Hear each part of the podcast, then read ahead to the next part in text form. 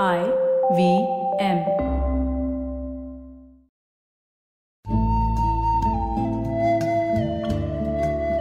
IVM के Hindi travel podcast टेढ़े मेढ़े रास्तों पर आपका स्वागत है टेढ़े मेढ़े रास्ते ही क्यों वो इसलिए कि घूमना भी तो ऐसे ही रास्तों की तरह पेचीदा और लगातार उतार चढ़ाव भरा होता है, जहाँ हर पल कुछ नया देखने और महसूस करने को मिलता रहता है। शर्त बस यही होती है कि आँख कान खुले रहने चाहिए। मैं हूँ केशव चतुर्वेदी और मैं आपको ले चलूँगा इस ज़बरदस्त यात्रा पर। और सुनाऊँगा ऐसी मज़ेदार कहानियाँ शहरों, किलों, महलों, सड़कों और सबसे अहम इंसानों की, जो पिछले 20 साल से ऐसे ही रास्तों पर भटकते हुए मैंने सिर्फ़ आपके लिए इकट्ठा की हैं। तो आइए शुरू करते हैं। पुडुचेरी मैंने तब देखा था जब उसे पौंडीचेरी कहा जाता था और चेन्नई को मद्रास। तो हमने मद्रास यानी चेन्नई से बस ली और पौंडीचेरी या पुडुचेरी की ओर चल पड़े। पुडुचेरी चेन्नई से तीन घंटे की दूरी पर है। यह भारत में पाँच फ्रांसीसी उपनिवेशों में से एक था। और सबसे अहम भी था। इसके अलावा तमिलनाडु में ही दूसरा उपनिवेश कराईकल था, तीसरा केरल में माहे, चौथा आंध्र में मछलीपट्टनम और कोलकाता में चंद्रनगर। चेन्नई की भीड़ भाड़ से दूर पुडुचेरी बहुत ही शांत है। शहर का एक अजीब निज़ाम है और ये बताता है कि फ्रांसीसी राज में यहाँ भारतीयों की क्या हैसियत थी। शहर में एक नहर है, जिसके दो तरफ़ दो अलग अलग शहर बसे। फ्रांसीसियों ने अपनी तरफ़ को विलेब्लांच का नाम दिया, जिसे श्वेत शहर कहा जाता है, और नहर के पार, यानी विलनॉयल शाम शहर। श्वेत शहर में शासक, यानी गोरी चमड़ी वाले फ्रांसीसी रहते थे, और दूसरी तरफ़ शाम शहर में काले भूरे शासित भारतीय। लेकिन ऐसा नहीं था कि दोनों तरफ़ से लोगों का आना जाना नहीं था। बस शासकों ने इतनी एहतियात बरती थी कि शासित उनके बीच आकर न रहे। हालाँकि ये शुरू शुरू की सच्चाई थी। बाद में चीज़ें बदलने लगी। और इसका बड़ा कारण थे श्री औरबिंदो। ब्रिटिश भारत से भागकर उन्होंने पौंडिचेरी में शरण ली। और यहीं श्वेत शहर में अपना आश्रम बसाया। इसमें एक फ्रेंच महिला ने उनकी मदद की, जिन्हें हम आज मदर के नाम से जानते हैं। मदर ने कहीं लिखा है कि वे कृष्ण की आराधना करने लगी और एक दिन कृष्ण पर ध्यान लगाने के दौरान उन्हें सपने में श्री औरबिंदो साक्षात मिलने से पहले ही दिखाई दे गए।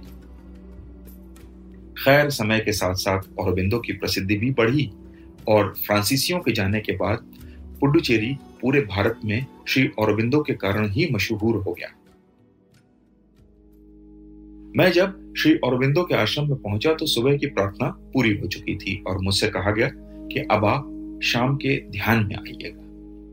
तो ये समय मैंने औरविल देखने में बिताया। ये एक ऐसा टाउनशिप है जिसे श्री औरबिंदो के विचारों के हिसाब से बनाया गया है।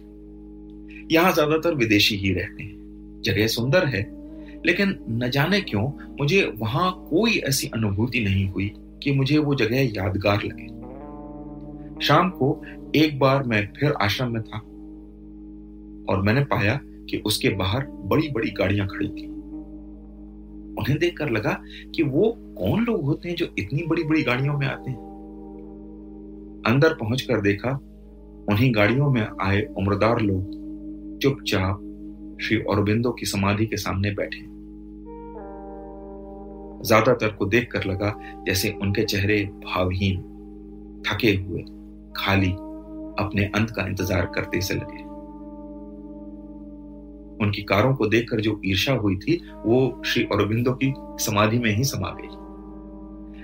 वहाँ से निकलते समय एक काउंटर पर देखा कि लोग अपना नाम लिखवा रहे हैं। वहाँ पहुँचा तो पाया कि ध्यान के लिए रजिस्ट्रेशन हो रहा है। सभी को साढ़े सात बजे शाम को आश्रम की दूसरी बिल्डिंग में पहुँचना था। मैंने भी अपना नाम लिखवा दिया और फिर फ्रांसीसी इलाके को देखने चला गया। वाकई ये इलाका बाकी शहर से बिल्कुल अलग है। यहाँ हर घर पीले सफ़ेद या सफ़ेद और पीच रंग में रंगा हुआ है। ऐसा लगता है बिल्कुल फ्रांस के ही किसी कस्बे में आ गए। यहाँ तक कि सड़कों के नाम और रेस्टोरेंट में मेन्यू भी फ्रेंच भाषा में ही लिखे रहते हैं। यहाँ सड़कों के नाम हैं रियू ड्यूमा या रियू रोमिया रोला दोनों ही फ्रांसीसी साहित्यकार थे। इन दोनों के बारे में मैं जानता था तो फिर मैंने अटकल लगाई कि रू का मतलब हो न हो सड़क ही होना चाहिए। बाद में पता लगा तो मेरा अंदाज़ा सही ही था। पुडुचेरी पर फ्रांस का असर इतना है कि ट्रैफ़िक पुलिस की कैब भी बिल्कुल फ्रेंच शैली की ही है। खैर, फ्रांसीसी इलाके या श्वेत शहर को देखते हुए मैं समुद्र के किनारे पहुँच गया। इसे फ्रेंच भाषा में प्रोमेनाड कहा जाता है। यही शहर की सारी बड़ी और महत्वपूर्ण इमारतें हैं और शाम को लोग यहाँ ही टहलने आते हैं। समझ लीजिए, मुंबई के मरीन ड्राइव की तरह लेकिन बहुत शांत है। मैं भी यहीं टहल रहा था और मुझे एक गोलगप्पे वाला दिखा। मैं उसके पास पहुँचा और गोलगप्पे खाने लगा। उसकी बोलचाल से लगा, वो तमिलनाडु का रहने वाला नहीं है। मैंने उससे पूछा तो वो बोला हाँ सर, मैं मेरठ का रहने वाला अब मैं चौंका। फिर मैंने उससे पूछा, मेरठ से यहाँ आकर गोलगप्पे क्यों बेच रहे हो? ये काम तो मेरठ में भी हो सकता था। उसने जो जवाब दिया, उसे सुनकर मैं दंग रह गया। वो बोला, सर, यहाँ पुलिस वाला भी गोलगप्पे खाता है तो पैसे देकर जाता है। उस एक लाइन में गोलगप्पे वाले ने दो जगहों का पूरा खाका खींच दिया। तो आज टेढ़े मेढ़े रास्तों का सफ़र इसी मील के पत्थर पर खत्म होता है। अगली कड़ी में फिर किस्सों के एक नए मोड़ पर मिलेंगे और वहाँ से फिर नए मील के पत्थर तक साथ चलेंगे।